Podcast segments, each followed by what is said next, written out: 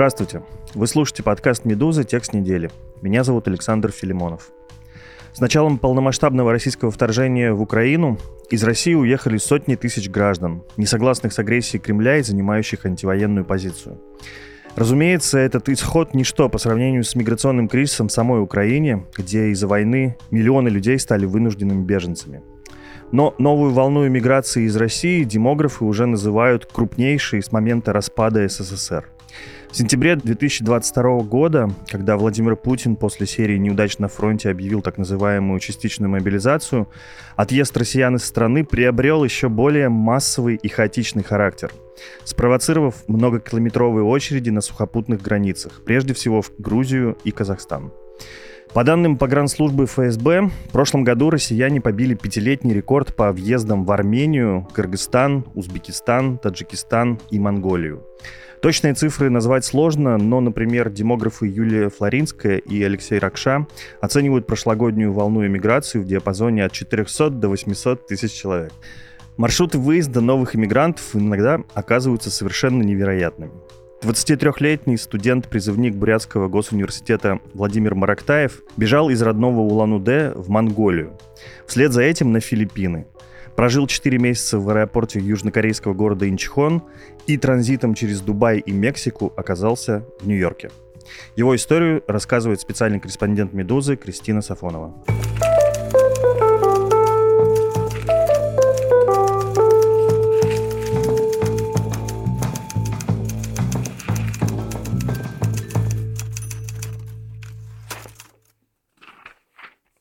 Кристина, привет. Привет. Прежде всего, надо, наверное, заметить, что в общих чертах вообще-то эту историю рассказывали местные корейские СМИ и наши, и там уже сообщалось даже о целой группе россиян, которые жили в аэропорту Инчхона, Южной Корее. Их всех сравнивали с героем Тома Хэнкса фильма «Терминал». Но расскажи мне все-таки, почему тебя заинтересовала эта история именно Владимира Марактаева? Как ты его нашла?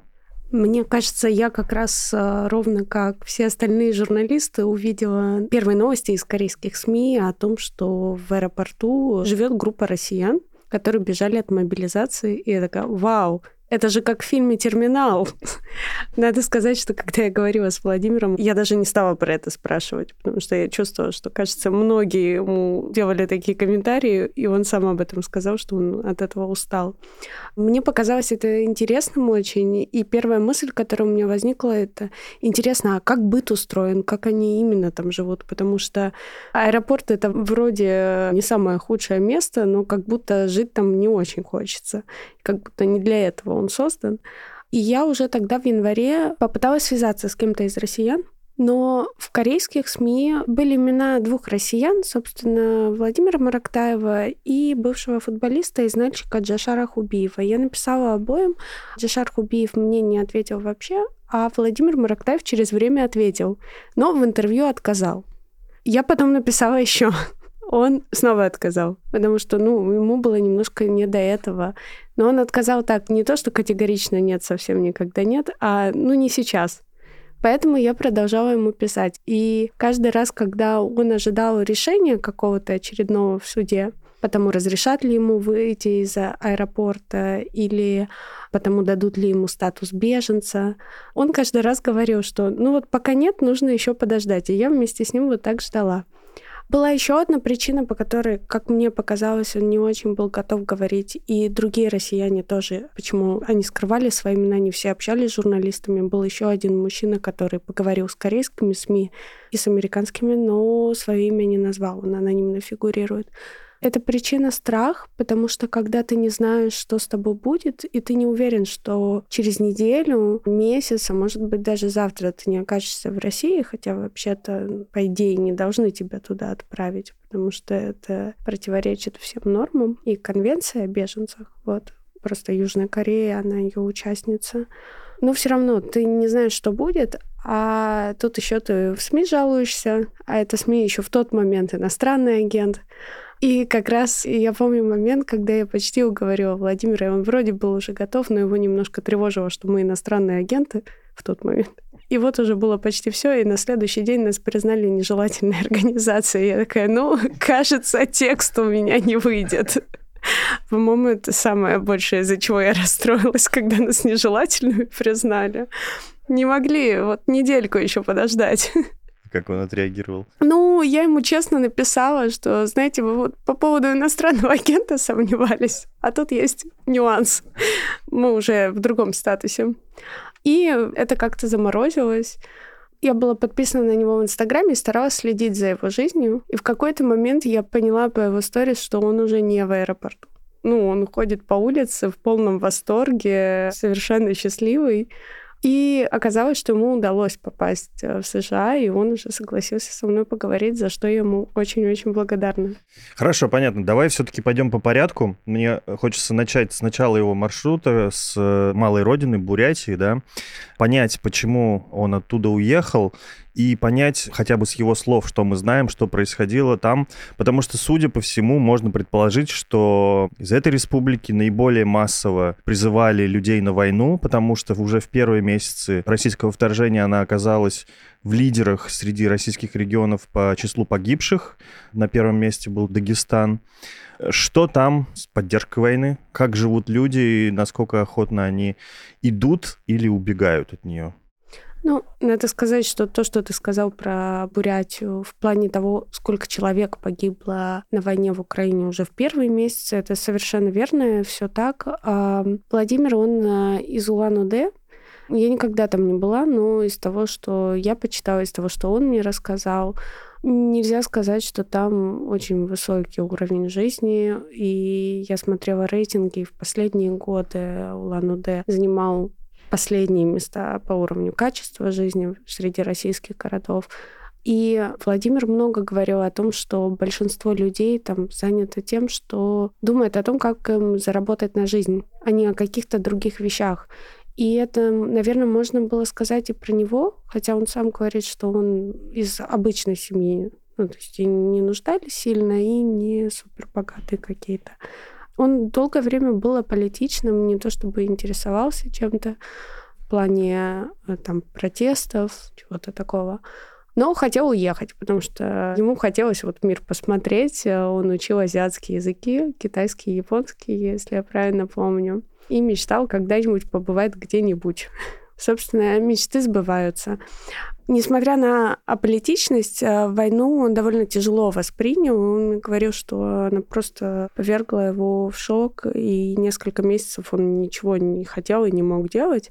А когда все-таки собрался, он понял, кажется, ситуация не очень, нужно копить на отъезд, потому что проблема еще в чем? Э, ты просто спросил про то, почему идут на войну. Это мои предположения, но бы, окей, ты не хочешь идти на войну, но нужно как-то сопротивляться, и у тебя должны быть способы избежать этого призыва.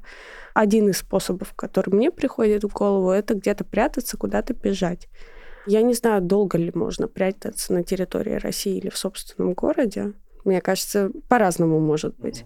Вот. Но возможность, например, уехать из страны есть далеко не у всех. И это не так-то легко. И для этого нужны деньги и еще много чего, на самом деле. Это и эмоционально тяжело. И Владимир стал к этому готовиться на всякий случай. И этот случай подвернулся в сентябре, когда в России началась мобилизация, и, к слову, Бурятии стали хватать просто всех подряд. Повестка пришла и Владимиру, после чего он просто в каком-то из чатов об эвакуации из России нашел себе попутчиков, сел в машину к совершенно незнакомым мужчинам и поехал в сторону монгольской границы. При этом он никогда до этого не был за границей. Ну, и он сам говорит, что дальше началось что-то такое, ну, то есть все следующие месяцы он себя чувствовал очень сюрреалистично, как будто он заснул, и с тех пор ему снится там война, побег из России, Монголия, Филиппины и так дальше. И он до сих пор себя чувствует немножко, по его словам, как будто он во сне, и вот сейчас проснется, и вроде все будет иначе. Ну, путь из Бурятии в Монголию, в принципе, довольно очевиден, когда особенно так быстро куда-то бежишь, это вот самое близкое, да, и, очевидно, там просто с визовым режимом. Там безвизовый режим, но с ограничениями. Это важно понимать тоже, чтобы понять, почему он поехал дальше, почему он там не остался. Это была одна из причин.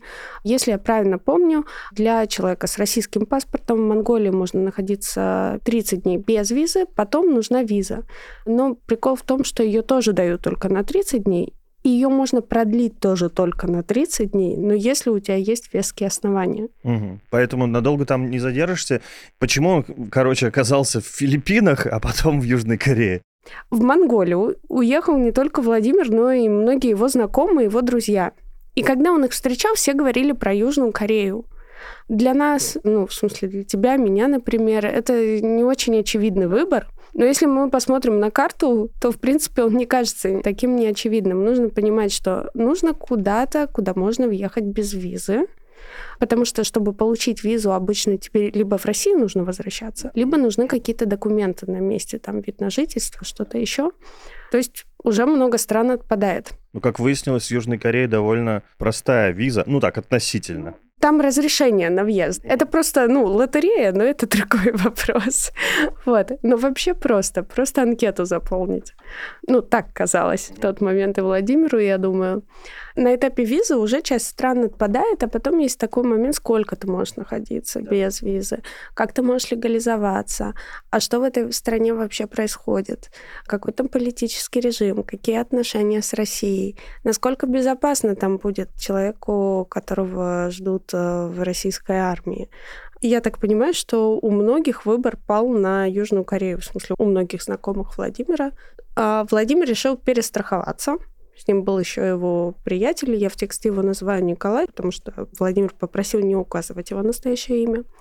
И они решили, что можно на всякий случай отправиться в Южную Корею через Филиппины, чтобы если их депортируют, ну мало ли, их депортировали не в Монголию, где у них заканчивалась виза, им, скорее всего, пришлось бы вернуться в Россию, а на Филиппины, где говорят на английском, где тоже безвизовый режим для россиян.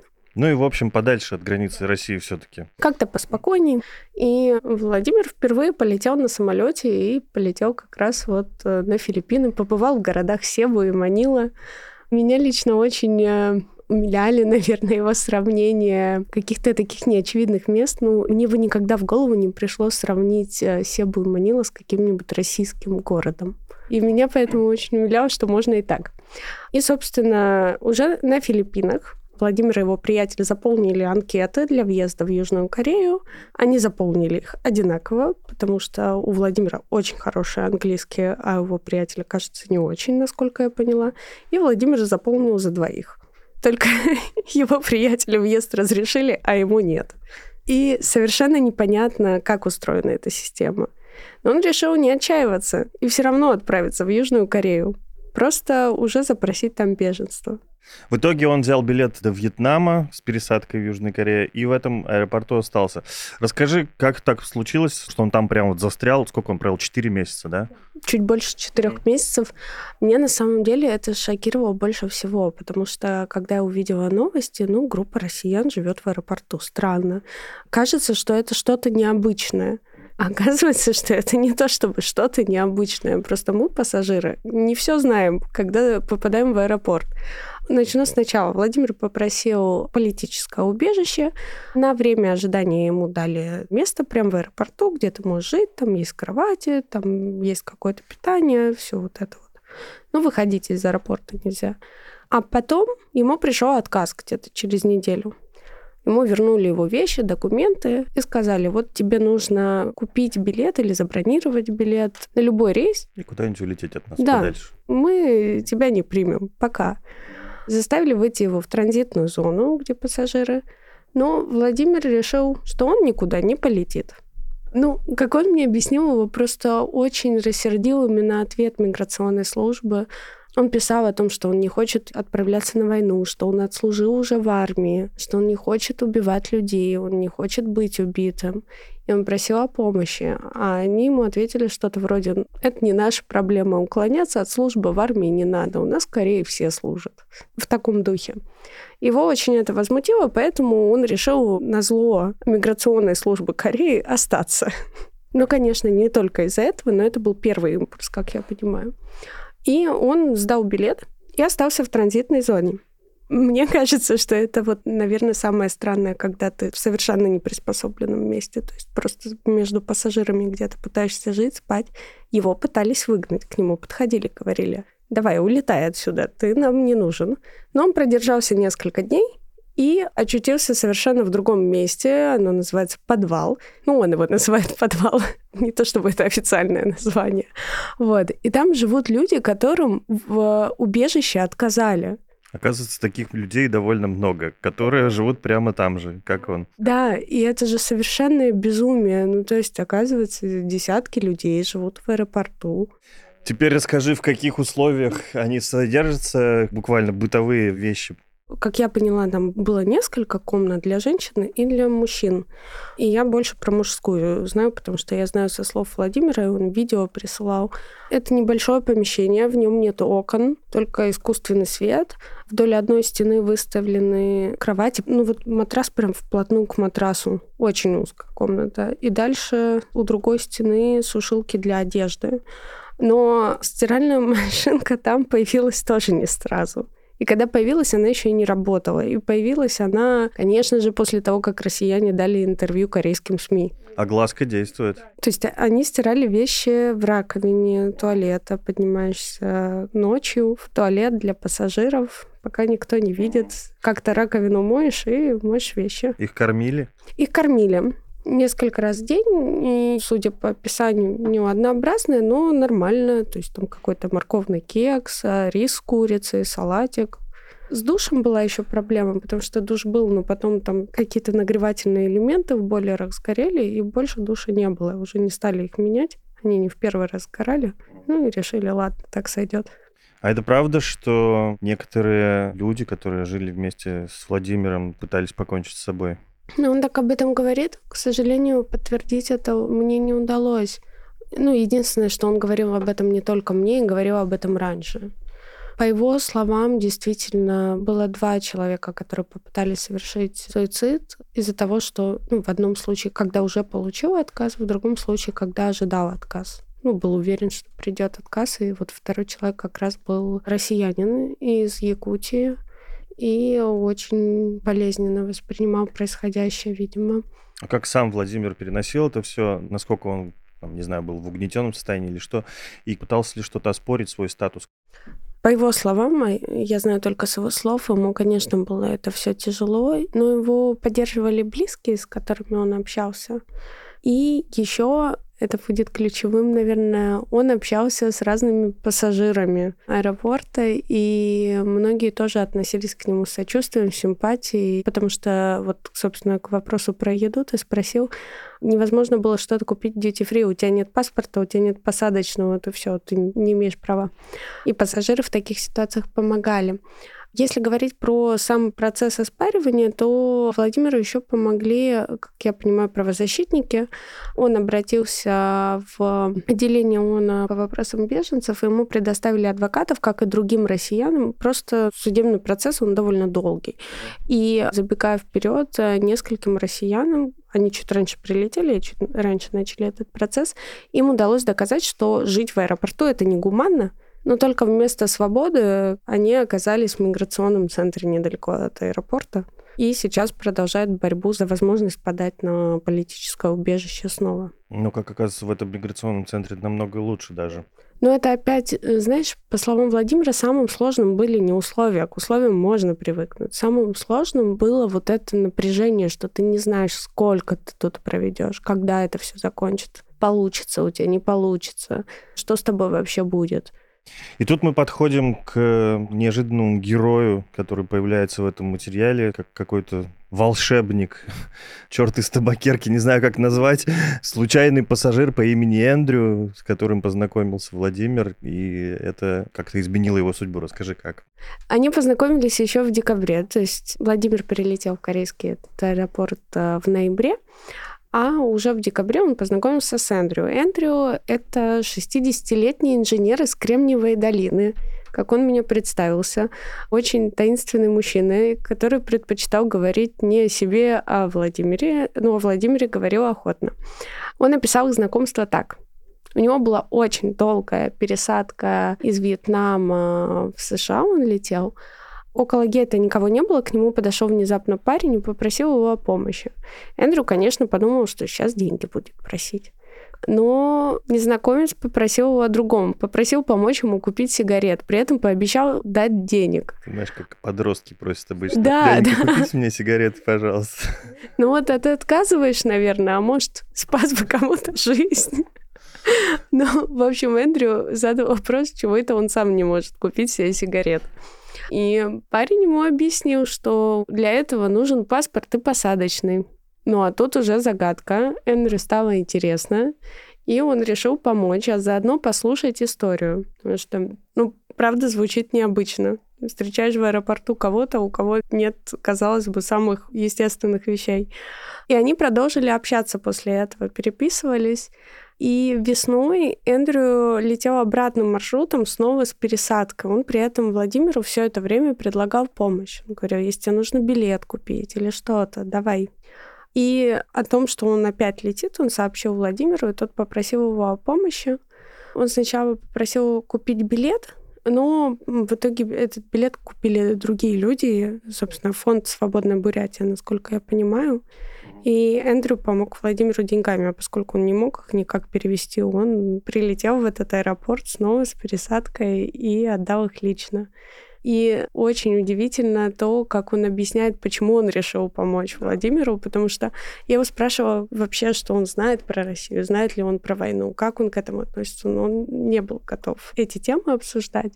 Единственное, что он мне сказал, что с Россией его ничего не связывает, но в молодости он очень много путешествовал, и он очень хорошо знает это чувство, когда ты в незнакомой стране зависишь от совершенно неизвестных тебе людей, от удачи какой-то. Когда ты попадаешь в беду, и все, на что ты можешь надеяться, это чудо. И он таким образом, помогая Владимиру, хотел как бы вернуть долг тем людям, которые когда-то помогали ему. И, по-моему, это очень красиво. Но, в общем, Владимир к тому моменту ему помог и Эндрю, и корейские правозащитники с вот этим оспариванием, и фонд «Свободная Бурятия», и еще разные пассажиры и просто неравнодушные люди. И он смог все-таки весной, марте покинуть аэропорт. Скажи немножко про фонд «Свободная Бурятия», чем он занимается, откуда он появился. Этот фонд возник э, вскоре после полномасштабного российского вторжения в Украину. Он в первую очередь э, изначально занимался тем, что помогал людям, которые служат по контракту, отказаться от, э, собственно, службы и не идти на войну в Украину. Потом началась мобилизация, и фонд расширил свою деятельность. Вот, например, у них были автобусы, они вывозили людей, которые боялись, что попадут под мобилизацию, они помогали им уехать. И в целом они помогают э, потом людям, если к ним обращаются. Например, если человек после мобилизации выехал в какую-то из стран СНГ, и потом понял, что не чувствует себя достаточно безопасно там, что опасается, вдруг его выдадут или еще что-то, то они тоже помогали таким людям уехать. И многие выбрали для себя вот таким безопасным местом США. Да, это интересный вопрос, почему Владимир решил уехать именно в США? Потому что была возможность. И меня это, кстати, тоже удивило, но оказывается, с этого года, в начале года в США появилось специальное приложение, Допустим, ты хочешь попросить о политическом убежище, ты можешь а, заполнить это приложение и поймать дату на переход границы и это будет совершенно легально. Ты просто переходишь границу, а потом ждешь, уже находясь в США, суд, который рассмотрит твое дело, и тебе либо дадут статус беженца, либо нет. Ну и ждешь ты не в аэропорту, спокойно передвигаясь. Чуть-чуть пораньше он приехал в США, все-таки еще продолжалась э, витиеватости маршрута Дубай, Мексика. Ну, просто не было прямого, как я понимаю, рейса. Да. Из Южной Кореи он отправился в Дубай. Там провел всего несколько дней, чтобы сесть и полететь дальше в Мексику. А вот в Мексике он застрял больше месяца. Там провел, потому что как раз очень долго не мог найти окошко для перехода границы. И меня очень поразило, что там ему помогали не только, например, те же американцы, с которыми познакомился, но ему еще помогало очень много людей из Бурятии, которые раньше, чем он туда отправились, прошли этот путь. И теперь, как Эндрю возвращал должок Вселенной, видимо, так и они И это, по-моему, очень здорово. Еще меня совершенно удивили слова о том, что по данным фонда как раз «Свободная Бурятия», после начала войны около 10 тысяч бурят оказались в США, попросив о политическом убежище. И очень интересно, что мне нравится эта цепочка, что Россия обосновала нападение на Украину денацификацией, а жители Бурятии, которых очень активно отправляли на эту войну, приезжают в США и запрашивают политическое убежище на основании дискриминации внутри России. И им одобряют эти кейсы. Да, мы понимаем, что история пока не завершена, у нее есть какой-то промежуточный финал. Где сейчас Владимир, что с ним происходит? Владимир сейчас в Нью-Йорке. После того, как он перешел границу, он побывал в Сан-Диего, в Сан-Франциско и вот отправился в Нью-Йорк. И сейчас там.